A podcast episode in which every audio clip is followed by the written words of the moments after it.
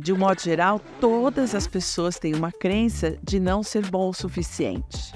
Daí a importância de viver processos de, de autoconhecimento, Sem né? dúvidas. A sua infância impacta a sua vida para sempre. Eu falo para os empresários que na liderança a gente ajuda o time, mas a gente também pode pedir o time para nos ajudar. A energia do dono é a energia da empresa. Uhum. Ponto. Elô, que outras lições você gosta de ensinar para líderes? A pergunta da libertação é: o que é que eu faço com isso?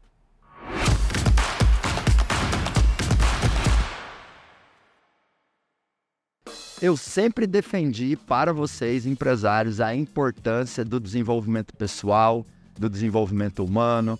O tamanho do seu CNPJ tem a ver com a força do seu CPF. Os resultados que você tem tem tudo a ver com quem você é.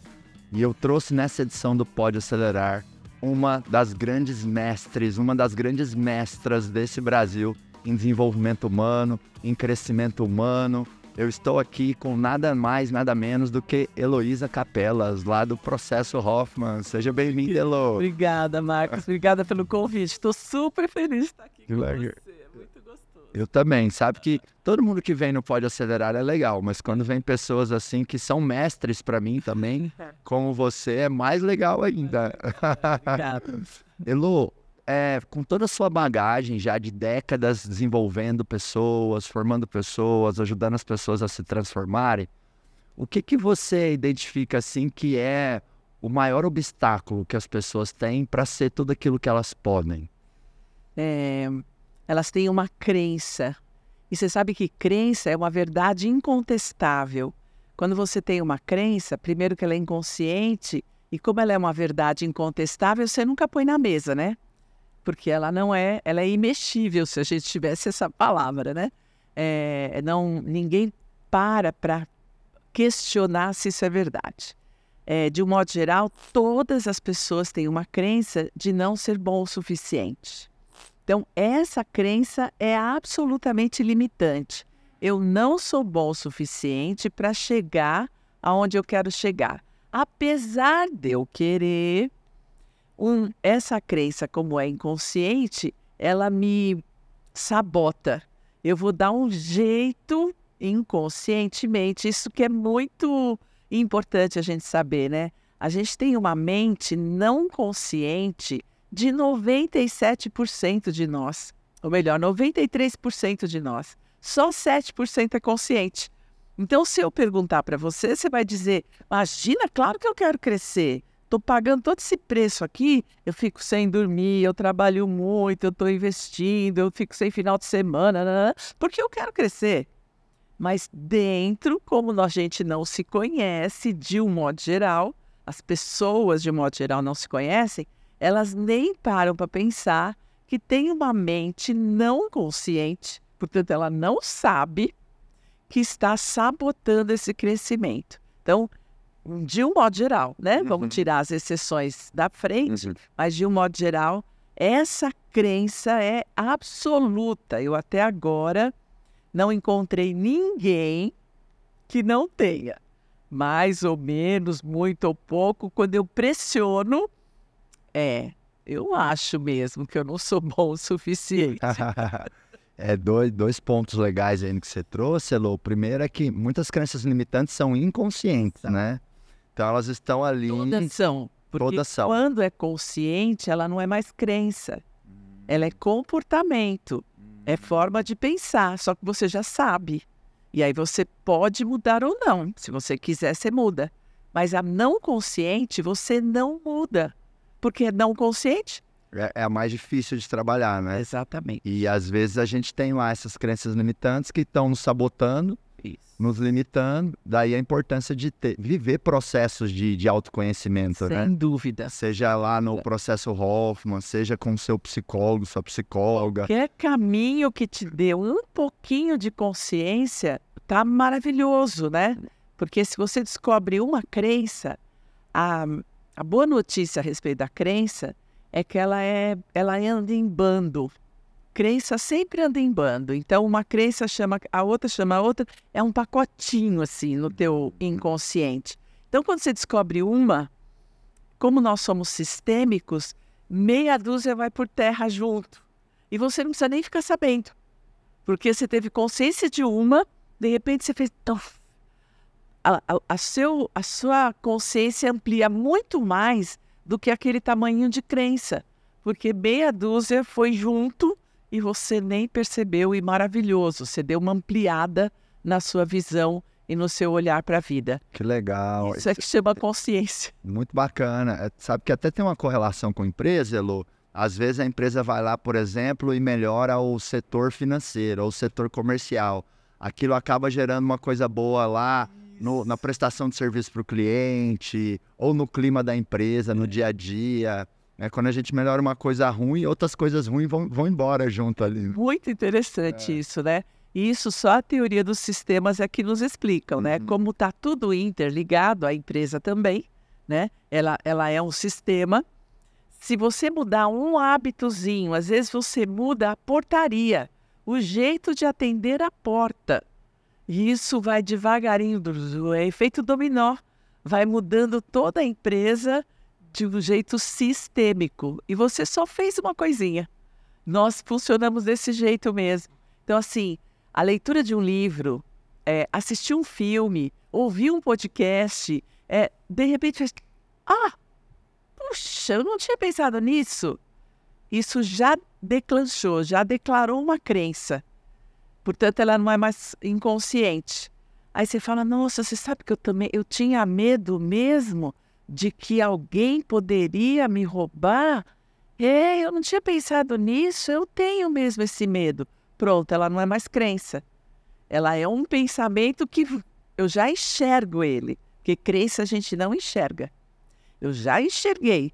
Então agora, o que, que eu faço com esse medo de me roubarem? Agora eu posso mudar. E só essa consciência já faz um. vai descendo numa, numa cadeia e a pessoa vai mudando sem perceber. Dali um mês, dali dois, dali seis, ela falou: Nossa, mas eu tinha tanto medo de ser assaltado. Eu nem penso mais nisso. E ela nem fez nada. Não foi nada muito extraordinário. Foi uma sacada. Você está dizendo que às vezes somente a tomada de consciência, em alguns casos, faz a pessoa Isso. mudar comportamento. Isso. O Bob Hoffman, que criou o processo Hoffman, ele diz assim: consciência é 50% da cura. Uau! Por isso que eu passo a vida dizendo para as pessoas: vai se conhecer. Você tem pontos cegos que você não faz ideia, são 93% de você. É muita coisa. E que está construída, e foi construída até seus 12 anos de idade. Uhum. Então, está num repeteco que você acha que é natural. É assim que funciona. É desse jeito que você é. De tão acostumado que você está com você mesmo. E o autoconhecimento vai te levar a sair desse costume, né? Que é o que a gente diz a zona de conforto. Sai dessa, dessa coisa de que você acha que você é assim, né? É, e aí você vai descobrindo pedacinhos de você. E consciência 50% está curado. Sabe que muitas, muitos empresários, Elo, eles são muito racionais, né? Sim, cabeções. É, cabe, eu mesmo era um cabeçudo, cabeça dura. E aí, para ajudar ele a, a, de fato entender e acreditar nessa questão da força do inconsciente, às vezes eu comento assim: em muitos momentos esse empresário, essa empresária acaba explodindo dentro da empresa Sim. e depois ele se arrepende. Isso.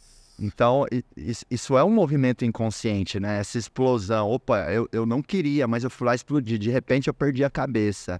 Então é, é, um exemplo aí de que o é. nosso inconsciente governa muito o nosso dia a dia, né? Governa 100%, né? Quer dizer, 93%, Nove... que é bastante. É muita coisa. É e às coisa. vezes os empreendedores, ah, não preciso de desenvolvimento pessoal, é. ah, não preciso de terapia, não preciso de um programa de desenvolvimento humano, não preciso fazer coaching ou qualquer que seja a metodologia, porque meu foco é o meu negócio. Isso. Né? Só que a pessoa que a gente é impacta muito no negócio, no dia a dia, né? Na liderança. Nós somos, né?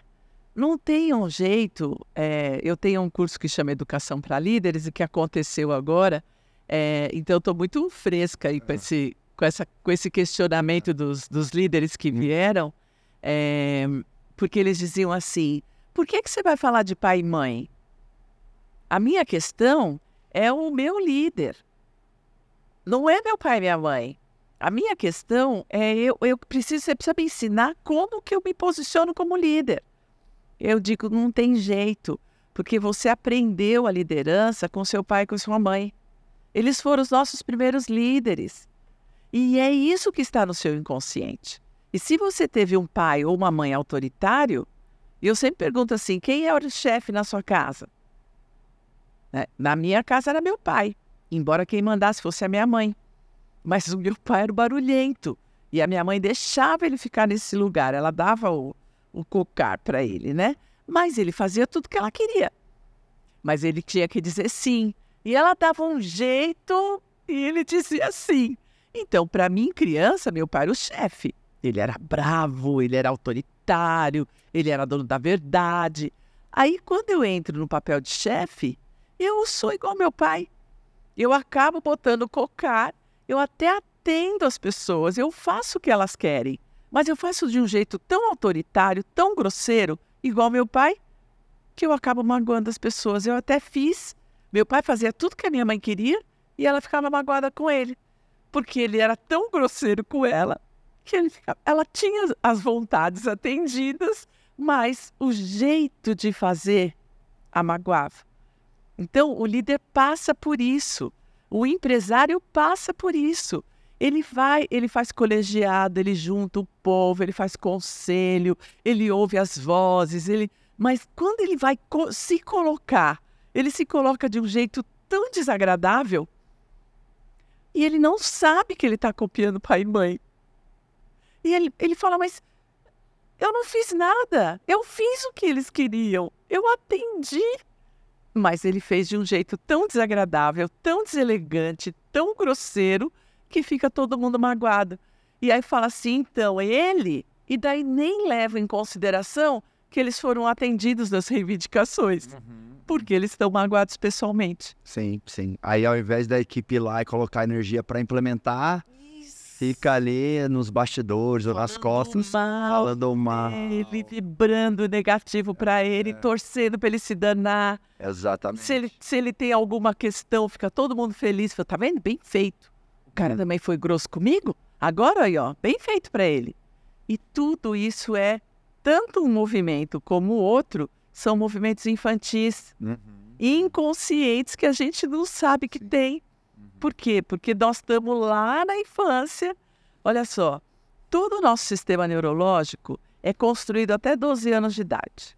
A gente nasce com 30% do cérebro pronto. Então, essa história de falar eu nasci assim é mentira. Você só nasceu com o suficiente para aprender. É uma bela desculpa, né? Isso, né? Eu sou assim. Não, você foi, você aprendeu a ser assim até os 12 anos. Portanto, a sua infância impacta a sua vida para sempre.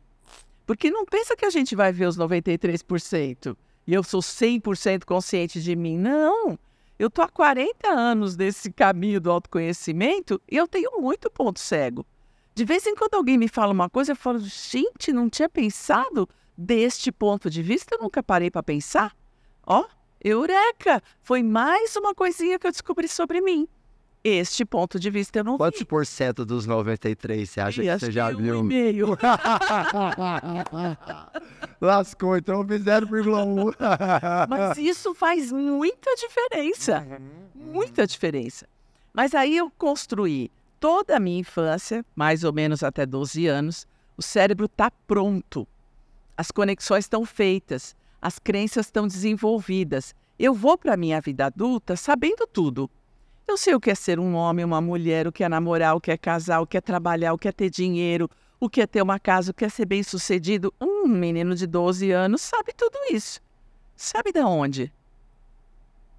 Com quem ele aprendeu? Os pais. Com a infância dele. Com a infância. Né? Ele aprendeu ali. Os pais, os avós, os, os a babá, tudo, tudo que formou os 12 anos da vida dele. Os amiguinhos da escola. Tudo influencia. O Bob Hoffman vai dizer: vamos fazer fácil? Essa infância só existe porque você teve este pai e esta mãe. Senão, esta infância não existiria. Porque você não teria esses avós, esses tios, esses primos. Você não seria rico ou pobre, moraria na choupana ou no palácio, né? Então, esses dois definiram sua infância inteira. Mas tudo que nos acontece vai construindo o nosso sistema nervoso. Ele fica pronto, com as verdades prontas. Eu vou para a vida adulta com 7% de tudo que eu já sei na cabeça, consciente.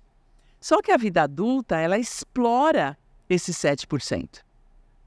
É, são esses 7% que, uf, eles é que mandam, é o nosso cabeção, é tudo que eu aprendi.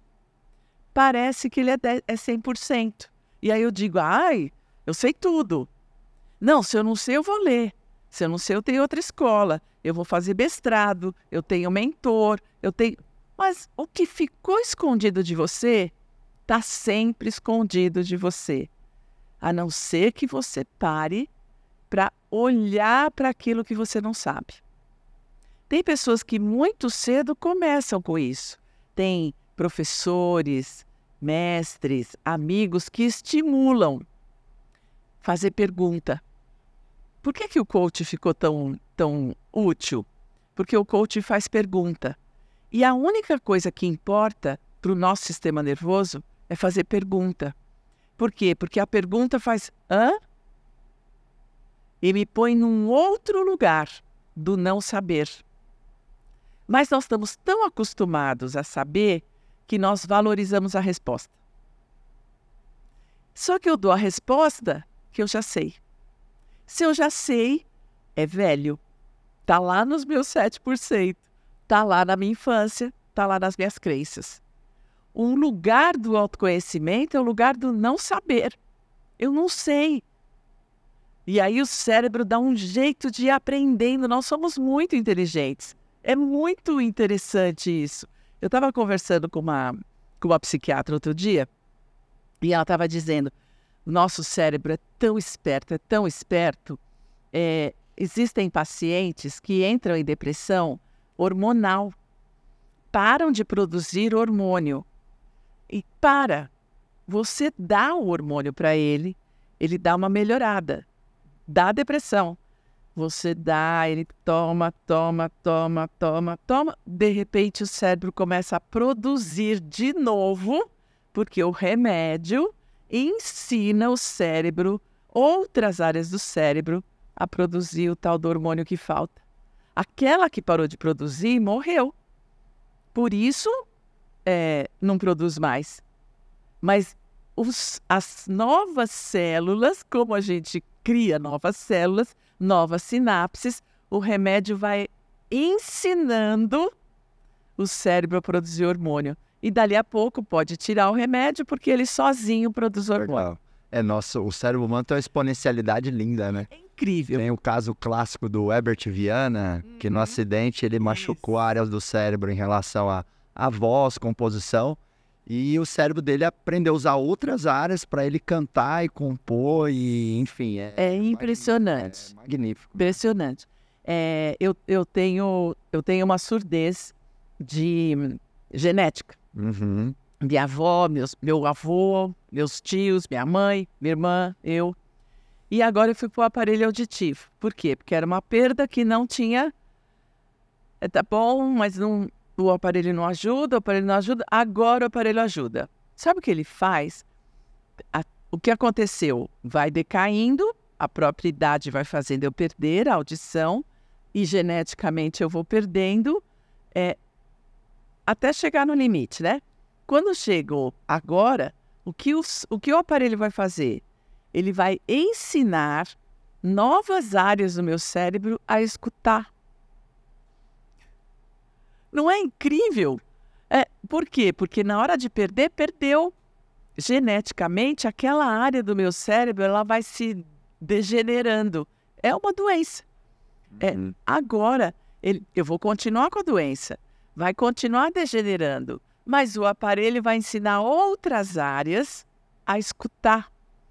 Então, eu vou ter uma perda, mas não a perda que eu teria se eu não pusesse o aparelho é, auditivo. E é o cérebro que aprende de novo. É, aos 70 anos.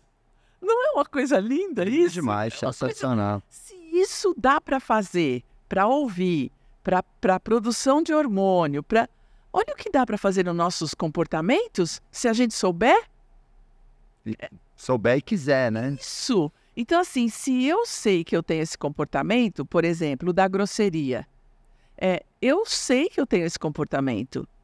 O que é que eu posso fazer para mudar?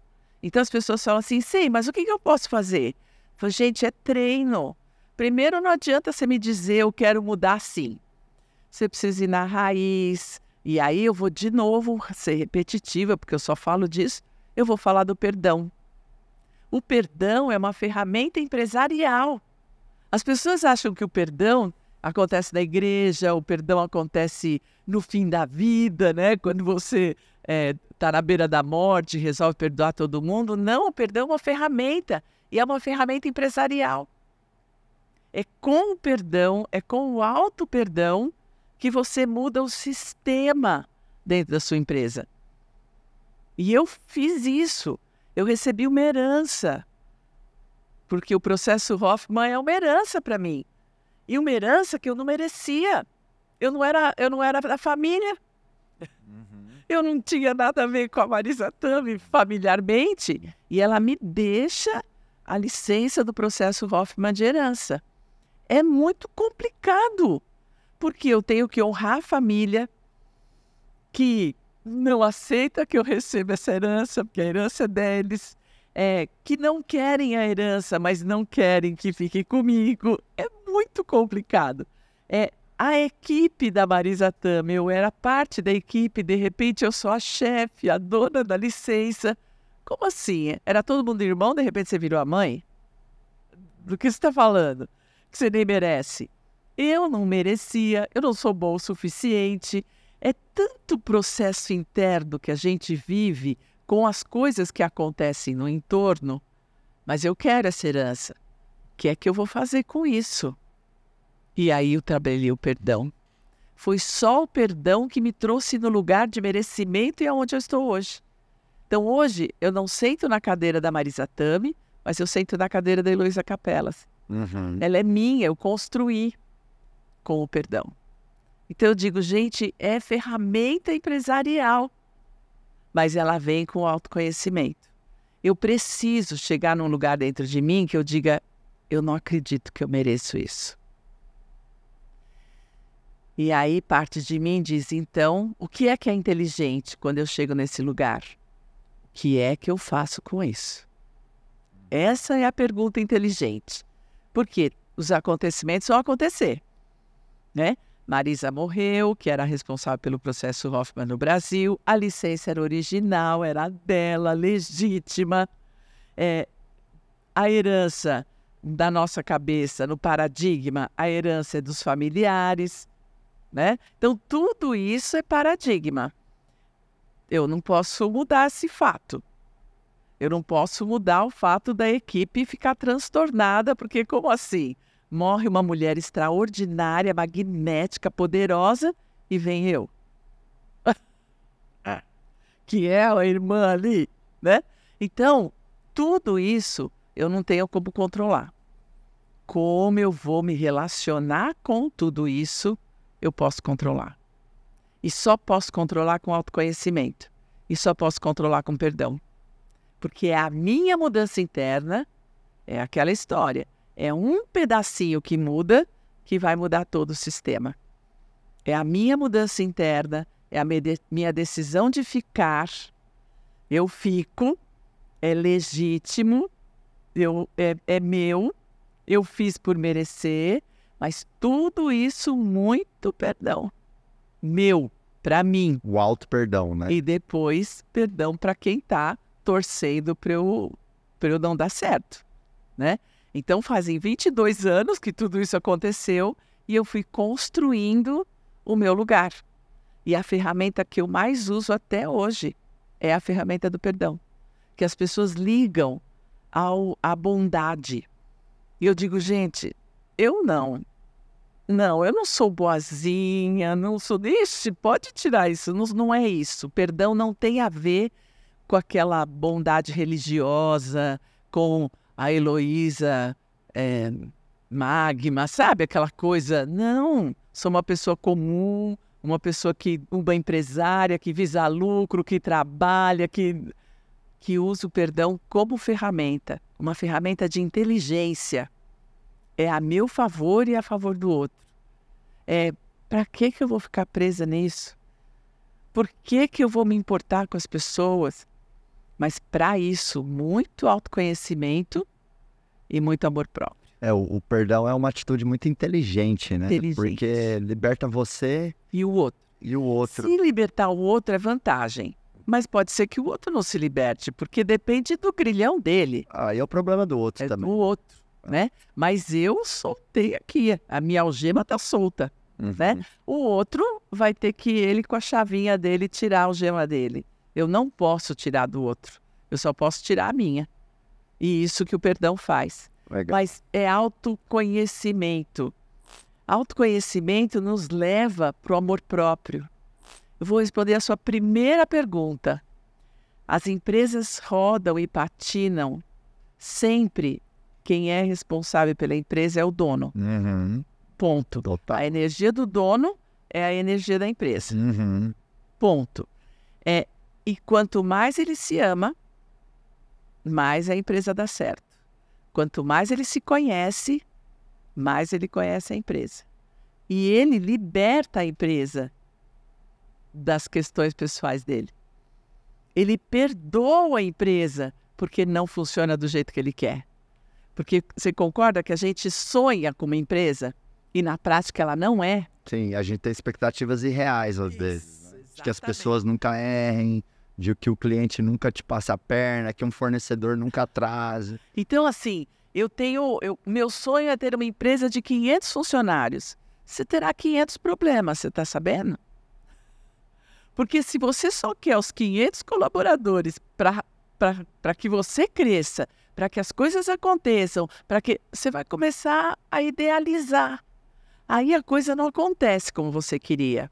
O primeiro movimento é perdoa, liberta a sua empresa, porque ela é como ela está funcionando. São 500 cabeças, são 500 corações, são 500 famílias. É muito. Você não tem o controle disso. Você já conseguiu os 500 que era o que você queria, o produto está saindo, mas você tem 500 problemas. Você precisa se libertar disso. E libertar não é assim, ah, não quero nem saber, não vou nem tomar conhecimento. Não. A pergunta da libertação é: o que é que eu faço com isso? O que está no meu controle que eu posso atuar. Eu faço, né? E eu faço com tranquilidade, eu faço para o meu bem, eu faço para o bem maior, eu faço para o. Então, assim, o que é que eu faço com isso é uma pergunta inteligente que é que é que me mantém inteiro. Porque eu vou fazendo amargurado, sem conseguir dormir, precisando tomar remédio. É, aí Fico sofrendo além do necessário com as não é, situações. mais, não é mais a empresa que eu queria, é. Eu sonhei ter uma empresa e daí ela vira meu problema? Uhum. É, e essa pergunta que eu faço com isso também nos dá a condição de ter um comportamento inteligente, porque, tá, é, aconteceu um erro drástico, uma, uma atitude que gerou um prejuízo. O fato não dá para mudar, né? Não. O ponto é, né, o que eu faço com ele? Qual a melhor opção? Qual o melhor próximo comportamento mais inteligente? E aí esse autocontrole, essa autogestão que eu defendo muito para os empresários só vem através do Do autoconhecimento. Não Você- vem o autocontrole sem autoconhecimento é algema, é amarra. Uhum, Porque daí eu não posso fazer isso, eu não posso fazer isso, eu não posso fazer isso, eu não posso fazer isso, eu vou infartar. uhum, uhum. Não é disso que a gente está falando.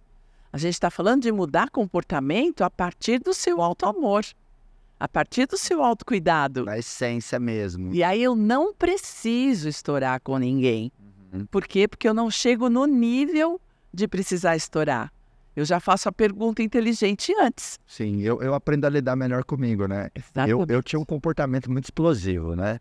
E minha mãe é explosiva, meu pai às vezes são explosivos, então tá aí a raiz. Minha avó que me criou é hiper explosiva. Danada. O meu avô que me criou também, ele era super calmo. calmo, tranquilo. Era zen. Mas ele foi embora quando eu tinha 10. Então eu acho que a- a- o, o temperamento da vovó é, Prevaleceu. prevaleceu ali em mim, né? Então, assim, eu já cheguei a tomar ação trabalhista de bater na mesa, xingar, quebrar coisas, só 10 anos atrás. E, e esse ponto meu é uma evidência de que uma jornada de autoconhecimento e autodesenvolvimento te permite te acessar um outro lugar. Porque tem anos que eu não explodo com alguém na empresa ou dentro da empresa. sa- Usar palavrão, então, mais não faz parte do meu, do meu repertório. Confesso que às vezes ainda tem uma comunicação talvez um pouco mais enérgica, Dura. dura do que deveria, mas hoje eu tenho uma capacidade enorme de perceber quando isso acontece E volta, né? e pedir desculpa e pedir perdão. E muitos empresários acham que é sinal de, de, de fraqueza, né? Ah, eu vou pedir desculpa pro meu funcionário. Eu pensava assim, vou pedir perdão. Não, eu sou o líder aqui, eu sou o chefe. É como pai e mãe, né? Que não pode pedir desculpa para filho, né? Perdão para filho, imagina, vou perder a autoridade. Isso. É o mesmo paradigma. Aprendemos lá na infância. Isso, que o chefe não pode pedir perdão. Fica tão bonito, né? Quando, quando um ser humano erra, chama todo mundo, fala, pessoal, ó, ontem na reunião eu tive um comportamento feio, Tava nervoso. eu tava nervoso, eu quero pedir desculpa, quero me comprometer a, a evitar que isso aconteça, quero pedir ajuda de vocês. Eu, eu acho que a pessoa acaba transformando aquela situação ruim num, num, num, num gesto de coragem, né? De ir lá e. Não, e você jogo traz, né? Você colocar, traz as pessoas para perto, Exato. né? Você traz as Aquele pessoas para perto. que ia ficar, as pessoas. Vai silenciar muito Isso, porque você vai dizer, eu sou mesmo, eu faço isso mesmo, eu tenho esse comportamento. Isso. Então, olha, por favor, me perdoe, É. né? Porque eu fiz mesmo, eu bati na mesa, eu gritei. Você meio que diz para as pessoas, não precisa ficar comentando nas minhas costas a cagada que eu fiz, porque eu, eu tô sei, contando. eu tô contando, eu tô admitindo aqui. Que eu acho que esse que é o belo, né, Elo? É assim, ou a gente se transformar e não fazer mais, ou se fazer e escorregar, às vezes, que somos humanos, Somos humanos. somos sombra e luz, é a gente ir lá e intervir para minimizar o impacto do nosso erro, né? Eu acho que a, a beleza tá aí, em uma dessas duas coisas. Sabe que eu digo que perdão contém indenização. Fala mais. É. Por quê? Porque é, quando eu te peço perdão, eu não posso deixar você arcar com seus prejuízos.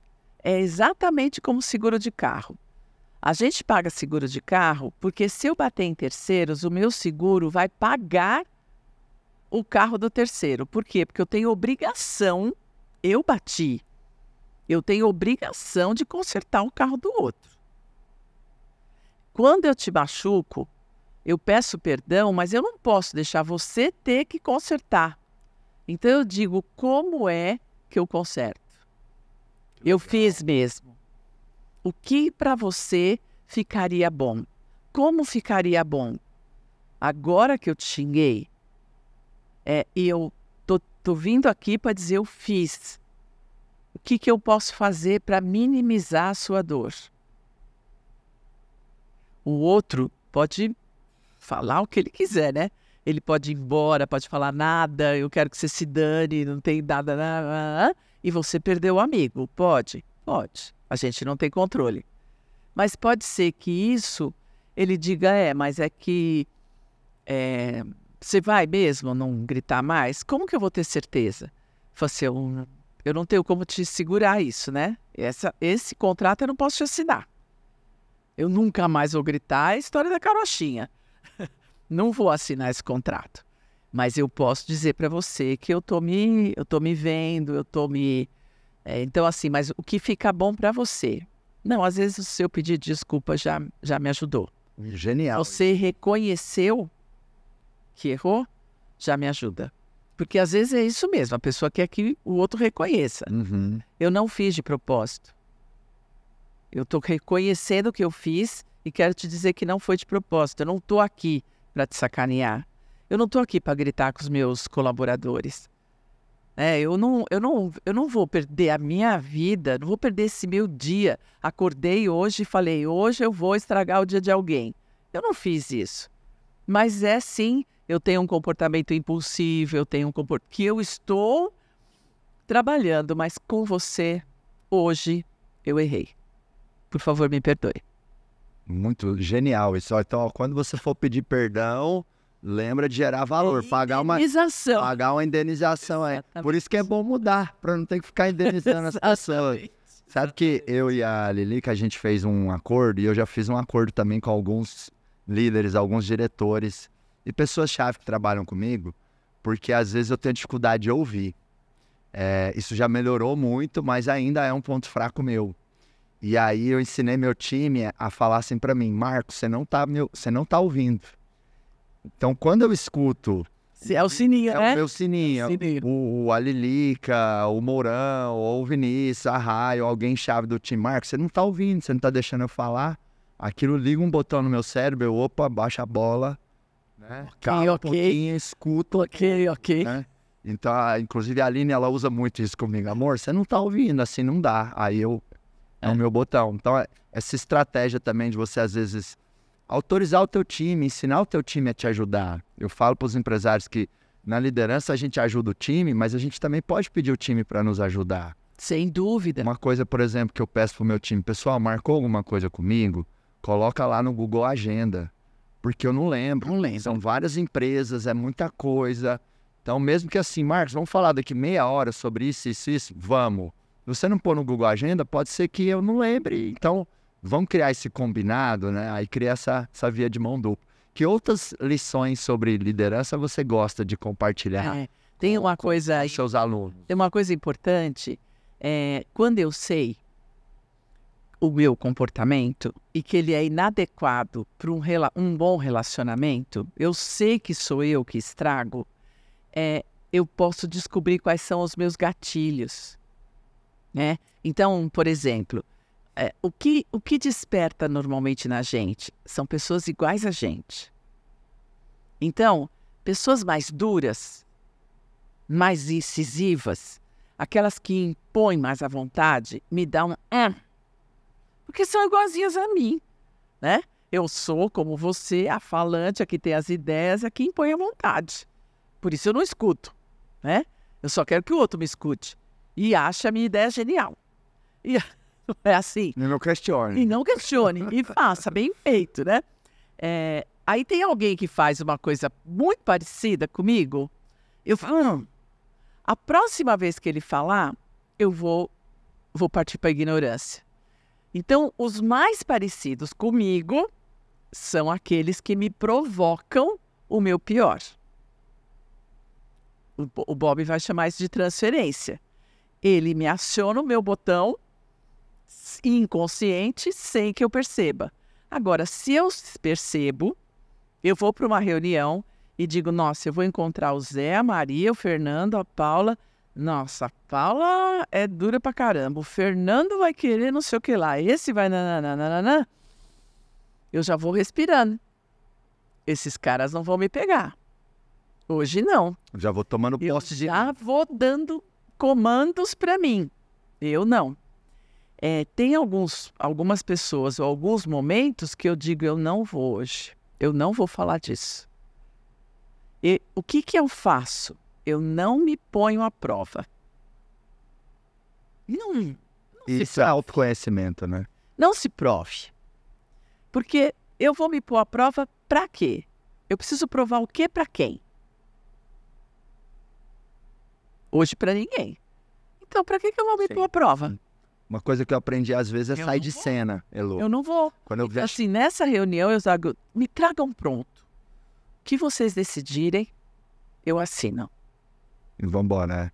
O que eu aprendi a fazer às vezes, Quieto. que eu percebo assim que quando eu vou ficar mais nervoso e que eu posso correr o risco de explodir, eu começo a pensar que eu eu, tenho, eu começo a perceber, eu tenho dificuldade mais ainda de ouvir, respiração fica mais ofegante e eu vou ficando nervoso, vou ficando muito irritado. Então, de vez em quando que eu faço, eu saio de cena, eu falo assim, pessoal, para mim não dá mais, é, continua essa reunião, eu preciso tomar um ar, eu preciso dar uma andada, não, não, não- tá bacana o contexto aqui, tá bom? Me perdoe, e eu saio de cena. Não é, não é comum, é raro, mas é uma Mas estratégia que eu Isso, desenvolvi, Porque eu porque já sei, né? já sei eu que pode acontecer percebo. algo ruim ali, é. Isso é autoconhecimento.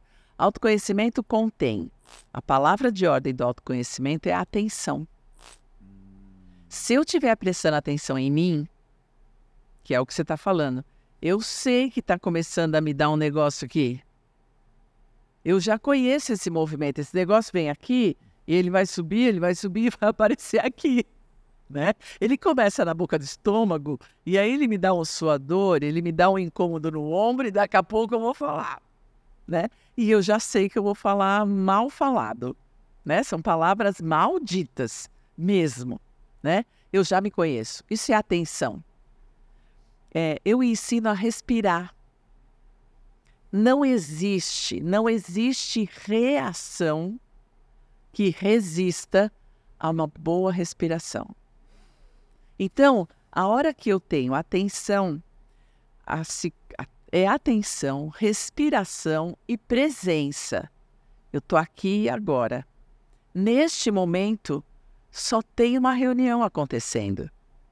Eu não estou em perigo. Porque o que o meu cérebro de sobrevivência faz quando tem pessoas que tendem a me acuar, tem assuntos que tendem a me colocar à prova. O meu sistema de sobrevivência me fala: você está correndo risco. Por que, que a gente reage? Por medo. É o bicho. Porque a sensação inconsciente é que estão me atacando. Quando tem alguém duro, quando alguém tem autoritário comigo, é meu pai me dando bronca, tá me atacando. Eu fico com medo. E o que, que eu faço? eu pulo em cima. Eu não sou criança mais, então agora. Eu, eu prometi Pronto. que ninguém mais ia falar desse jeito comigo e você não vai falar. Só que não está acontecendo tudo isso na minha cabeça e eu não sei, porque eu não estou prestando atenção em mim, eu não estou presente, eu volto, aquele comportamento me faz voltar lá na infância, aciona o meu cérebro da sobrevivência e eu reajo. Não, se eu estiver presente, eu só estou numa reunião, eu não estou em risco. Eu estou aqui. Legal. Se eu estiver respirando,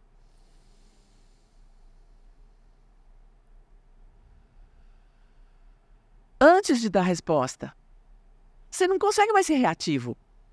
A reação é blue. Você não respirou. Veio e voltou. Não, quando vem, Mas sai algo. Sabe que eu acho que você, não, não, não, não tem mais como ser reativo. É.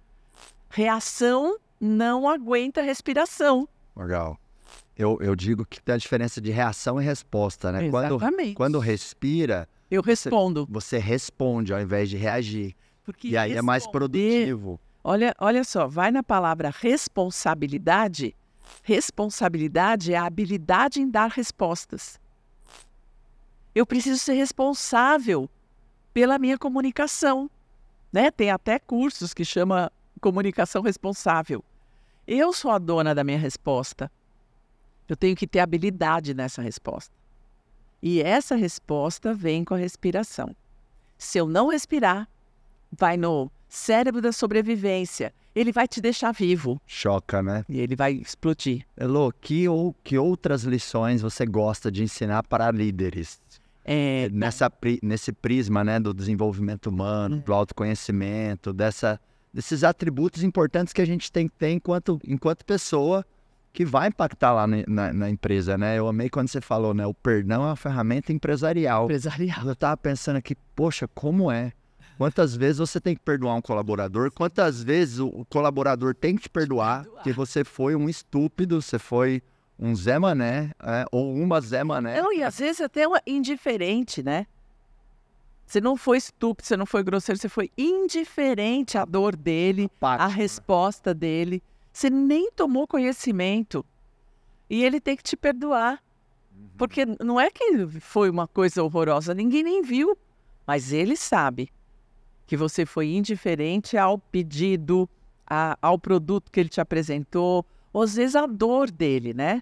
Então, assim, ele estava vivendo uma coisa e você fez, ai, gente. Uma coisa também que é, nós, na posição de liderança, muitas vezes, sem querer, com a boa intenção, a gente acaba sendo muito injusto. Muito injusto. Porque você pesa a mão numa cobrança que a pessoa não merecia, porque faltou algum input da sua própria comunicação.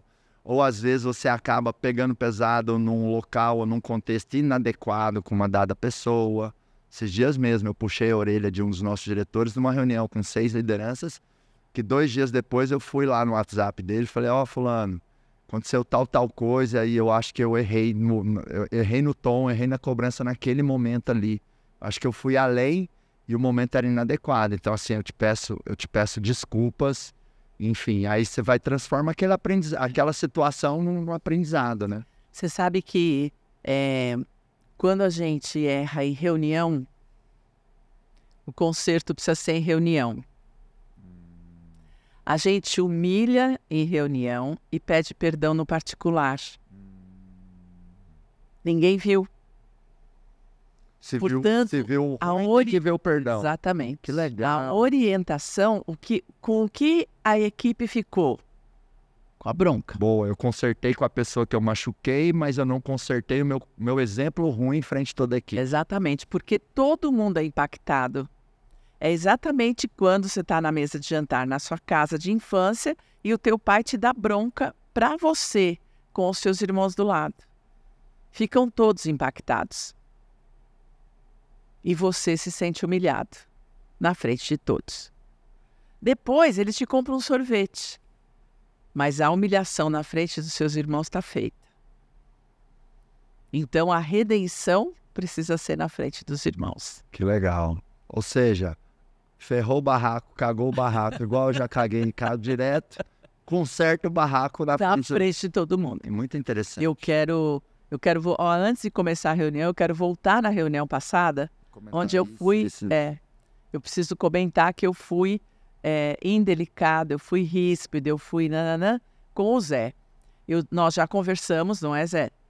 É, aparentemente está tudo certo, mas eu quero deixar claro e pedir perdão para todos vocês aqui, é, porque são todos impactados.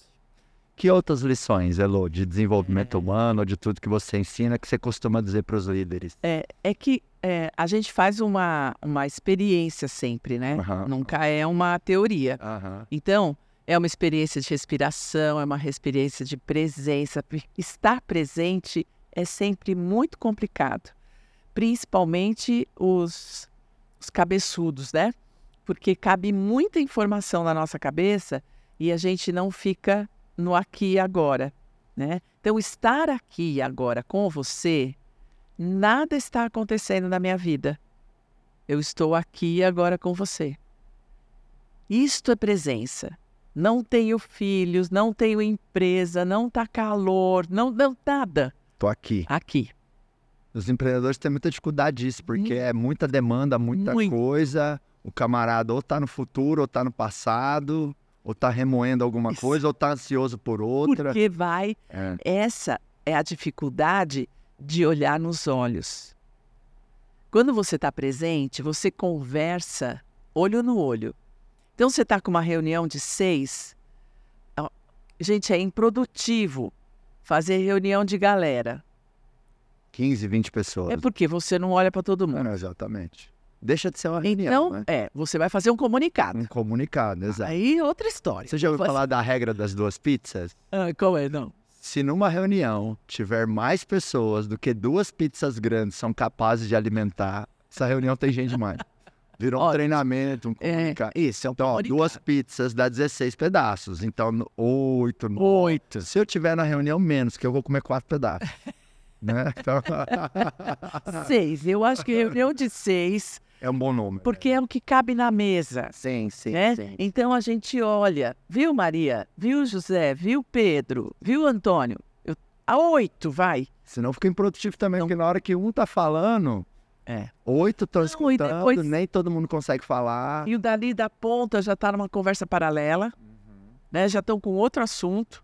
Isso é muito comum. Agora, se estão do meu lado, não dá para ter outro assunto, Uhum. porque estão aqui. Hum. Agora, estão dois para lá, os dois ali já vão conversar outra coisa. Uhum. A partir do que você falou, você fala assim, ah, é, você viu? ah? É, então aconteceu. né? Eles já saíram da reunião e você não está mais com eles.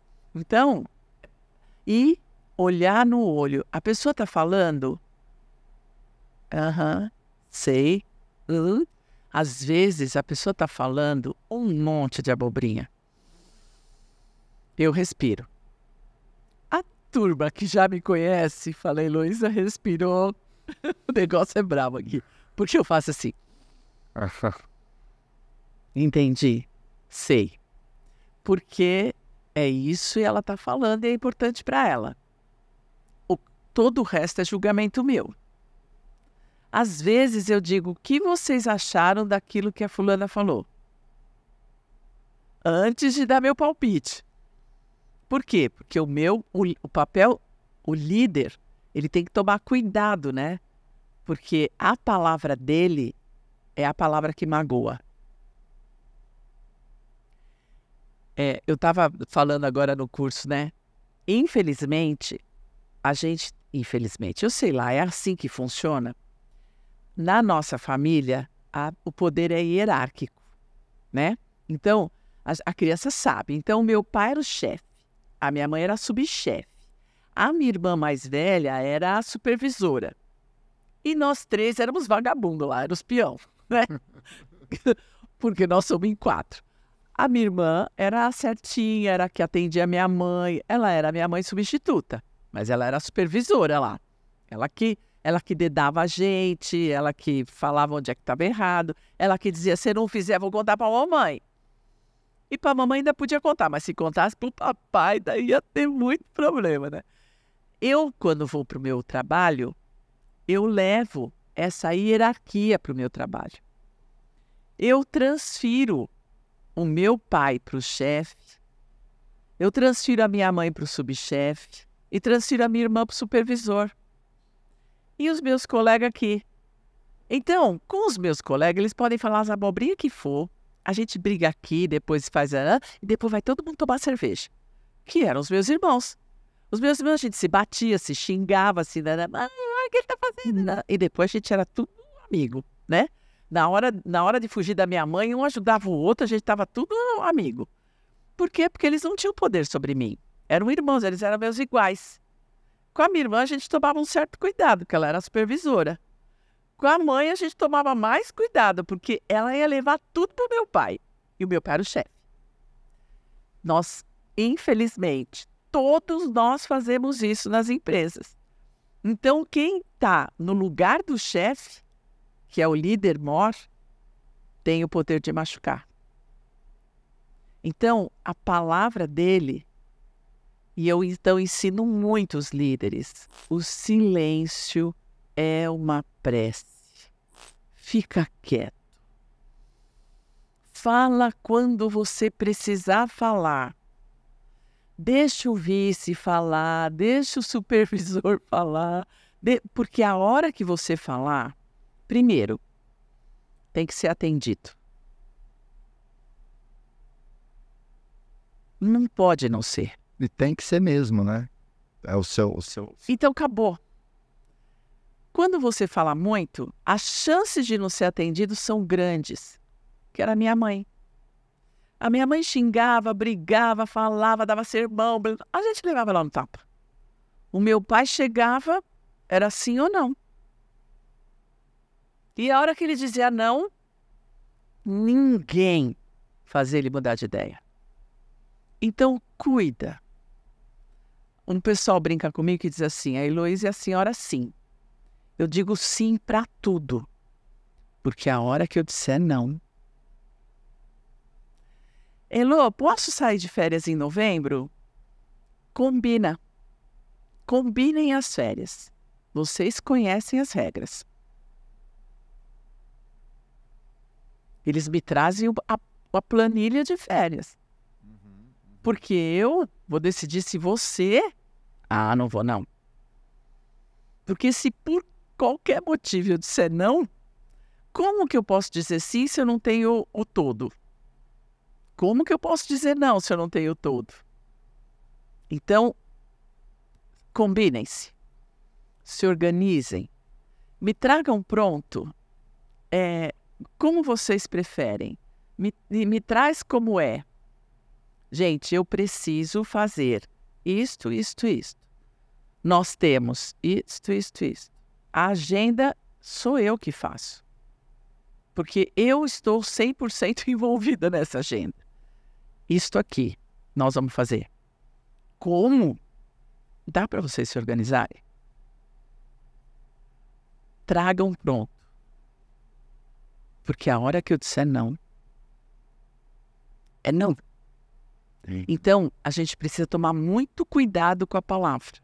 O Elo, e a palavra tem peso nesse aspecto de machucar. Líder E o oposto também ou não? A palavra do Tem. líder também tem muito peso para enaltecer, jogar para cima. A outra, a outra, outra lição para o líder: elogie. Elogie as pessoas.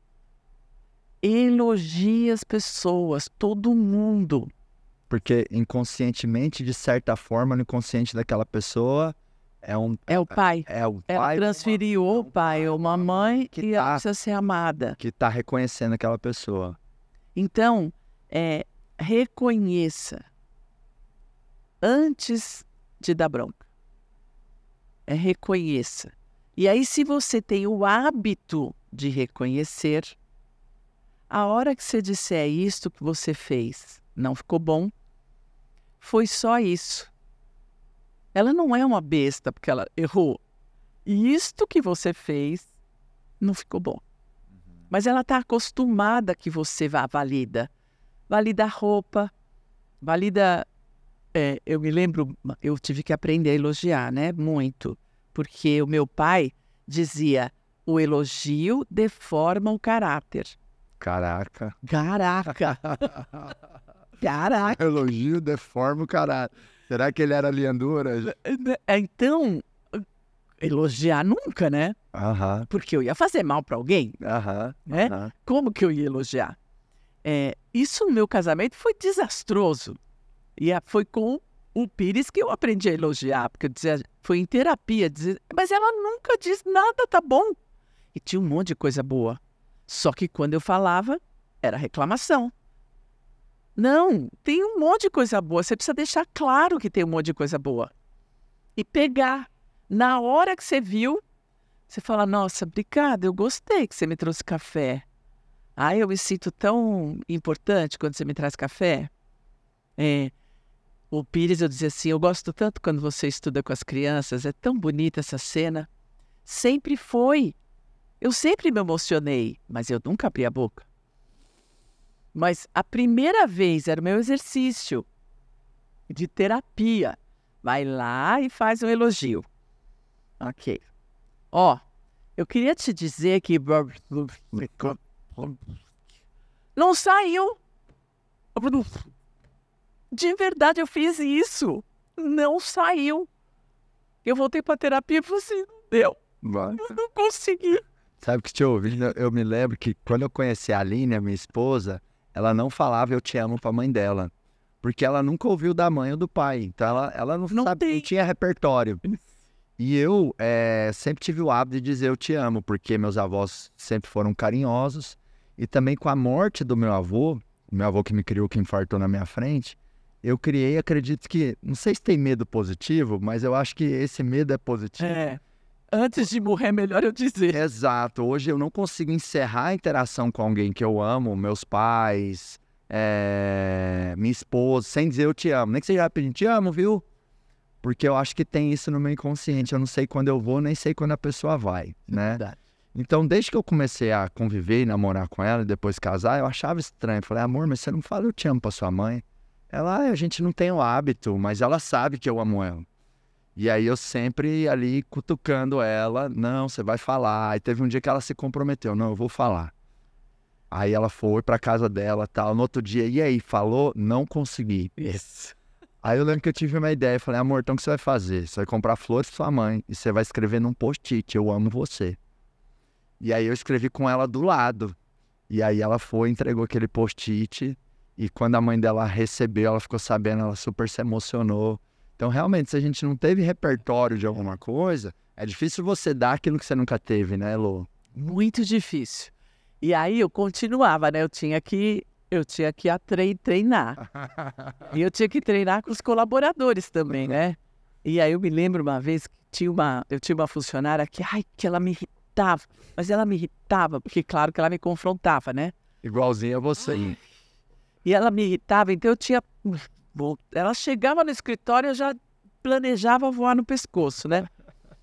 Mas eu estava com a lição de casa, eu tenho que elogiar. E eu olhava para ela e falava assim: não tenho nada para falar para ela, não tenho nada para falar para ela. Mas eu tinha a lição. Aí estava terminando o dia e eu não tinha nada. Ela foi se preparar para ir embora. Quando ela saiu do banheiro, eu falei assim: Nossa, a cor do seu batom é tão bonita. Adorei. Ela falou: Você gostou? Falei: Nossa, ficou tão bem você. Ah, não, não, tchau, tchau, tchau. Eu fiz. "Uf." Não foi dela, mas o batom eu consegui elogiar.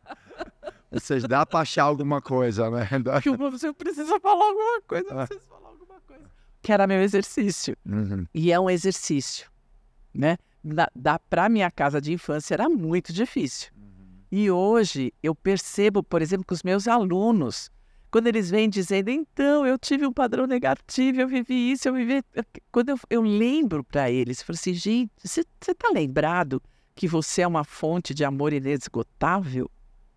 Que tudo que você está me contando é só, é só padrão, isso não tem a menor força, isso não é você. Você é muito melhor do que isso. Então eu falei assim, ah, agora nós vamos falar da negatividade, mas primeiro vamos instalar que você é bom, que você é o cara, que o resto é só periferia. E isso foi me ensinando. E hoje eu olho mesmo para as pessoas e eu digo, gente, todo mundo é fonte de amor. Primeiro, Senão não teria sido agraciado com o dom e a bênção da vida, né? vida, né? Então, primeiro isso.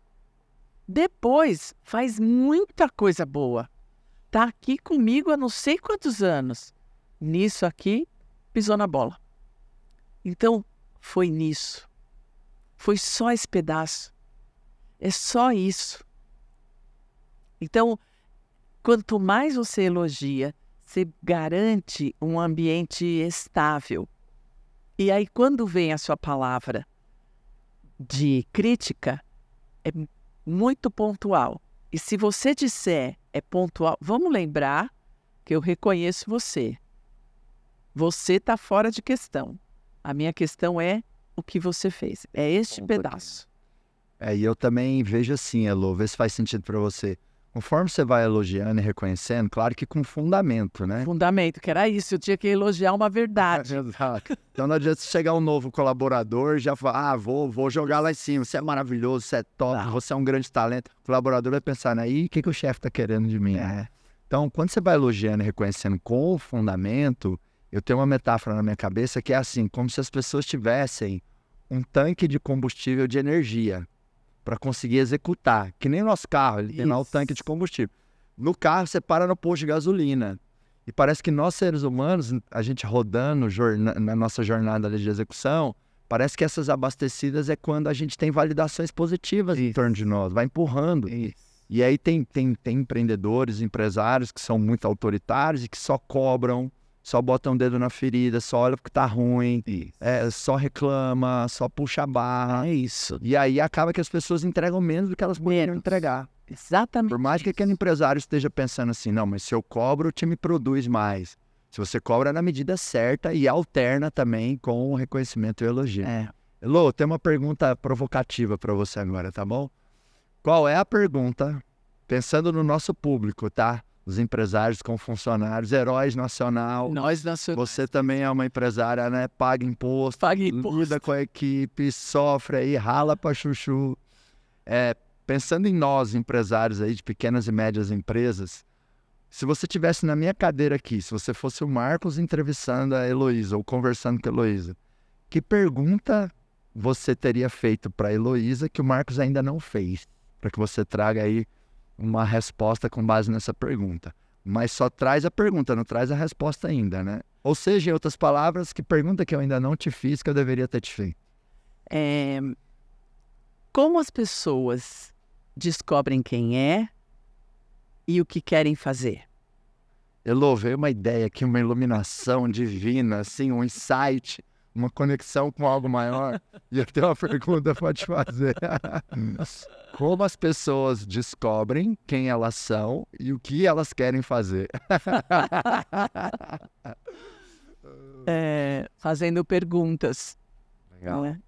Essa, esse é o caminho do autoconhecimento. Se faça perguntas. É, eu, eu brinco com os empresários, eu digo para eles: vai se perguntando todo dia quem eu sou. Mas não responde, porque não é a resposta que importa, é a pergunta: quem eu sou? Vai tomar café? Se levantou? Se pergunta quem eu sou. Quem eu sou quando eu estou fazendo a minha barba? Quem eu sou quando eu estou tomando banho? Quem eu sou quando eu estou usando o banheiro? Quem eu sou quando eu estou tomando café? Quem eu sou quando eu estou me relacionando com a, com a minha mulher, com minha mãe e meu pai, com os meus filhos, com os meus colaboradores? Quem eu sou? Porque você vai ter um monte de resposta. É, e vai fazer essa pergunta por algum tempo. Eu normalmente dou essa lição de casa por 16 dias. Não responde. Fica o tempo todo se fazendo a pergunta. Daqui 16 dias você vem falar comigo com uma resposta. A gente vai fazer tabela sem perceber. E nós vamos ver vários pontos em comum nesses 16 dias com as respostas. Até que a gente diz: ah, é. Basicamente eu sou. E a pessoa vai descobrir, assim, falando em bem generalizado, né? Eu sou do bem. Se você for honesto com você, você vai ver que você é do bem. Todo o resto é porque você valoriza muito os acontecimentos. Você fica dando importância para o que não tem. É, eu fiz agora, né? Estou aqui com o pensamento ainda com o curso de líderes, é, e eu faço a roda da liderança. Tem muito, né? É uma fatia, é uma pizza com muitos pedacinhos para dividir a vida deles em vários pedaços para eles me contarem qual que é o pedaço que não está bom. Muitos deles, muitos, entregaram a fatia da contribuição social pequenininha. É, espiritualidade pequena, é, às vezes relacionamento amoroso pequeno. E muita coisa, trabalho lá na frente, ganhar dinheiro lá na frente, né? Mas essa fatia. E aí eu, me, me chamou a atenção que eu disse para eles: eu não estou entendendo. Se você não acredita que o seu trabalho é uma contribuição social, o que, que você está fazendo?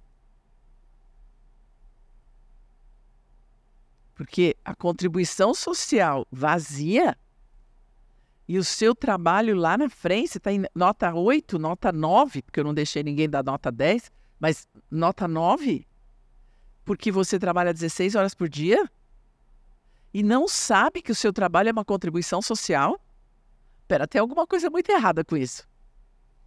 Porque a gente só trabalha para contribuir. Se você está trabalhando para ganhar dinheiro, pera, tem alguma coisa errada. Vai ganhar menos dinheiro. Vai ganhar, vai lá na frente se boicotar, porque não sabe que é uma contribuição social. Não, mas eu faço aquela rosquinha do parafuso para colocar na máquina que parece que fica tão sem importância. Assim, não, olha para o produto final, sem a rosca, sem o que você fabrica. Portanto, você faz uma contribuição social? Faz uma contribuição social. Você ganha muito dinheiro porque você é a única fábrica, nananana, a sua peça é aço, não sei das quantas. Parabéns por tudo isso. Legal. Você é o único, você é, estudou pra caramba, você está ganhando um monte de dinheiro, ótimo. Mas se você não entendeu que isto é uma contribuição social, tem alguma coisa muito errada. É, e se você se faz a pergunta quem eu sou, 16 dias, depois vem me contar. E o que é que eu faço? Mais 16 dias. Daqui um mês vem conversar comigo. Você vai reconhecer que você é do bem e contribuir. Aí é, o que, que eu faço com isso? Se eu sou do bem e contribuo, o que, que eu faço com isso? Essa é a resposta para porque daí não tem imposto, não tem mudança de regra, não tem nada que te abale. Que você vai voltar sempre para o núcleo. Eu sou do bem. Se eu sou do bem, o que, que eu faço com o eu sou do bem e eu contribuo? Como é que eu posso continuar sendo do bem e contribuindo? Mas isso não pode ser teoria. Precisa ser um achado. Legal, Lin. Excelente reflexão. Até lembrei aqui que para a gente ter uma empresa, tem lá o contrato social, e no contrato social tem a razão social. Isso. Né? Então a empresa com certeza é um mecanismo de contribuição É. social. É. Elô, eu vou contar até três. Vou falar um, dois, três. Eu vou soltar um pod aqui no meu microfone, olhando para a galera lá. E você solta um acelerar aí, Tá bom. que é o nosso ritual de encerramento do Pode Acelerar. A gente leva a energia para quem Vambora. ouviu no Spotify ou quem assistiu no YouTube. Inclusive, lembrando todos vocês que o Pode Acelerar está disponível tanto no Spotify quanto no YouTube. Só digitar Pode Acelerar. Tem vários episódios aí, já são mais de 100 episódios, sempre com temáticas muito importantes para você, empresário, ter mais lucro, liberdade, mais abundância, contribuir ainda mais no nosso país e na sociedade. Preparada? Pode Preparado. acelerar? Então vamos lá, um, dois, três, pode! Acelerar.